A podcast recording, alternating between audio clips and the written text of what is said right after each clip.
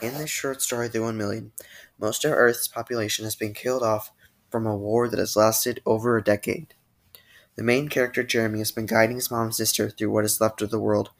On his way to find a safe place, he found a camp which houses the last people on Earth, in which they are about to hold a lottery to decide jobs for everyone. Little did Jeremy know, they were planning something else entirely. Read the story to see what happens next.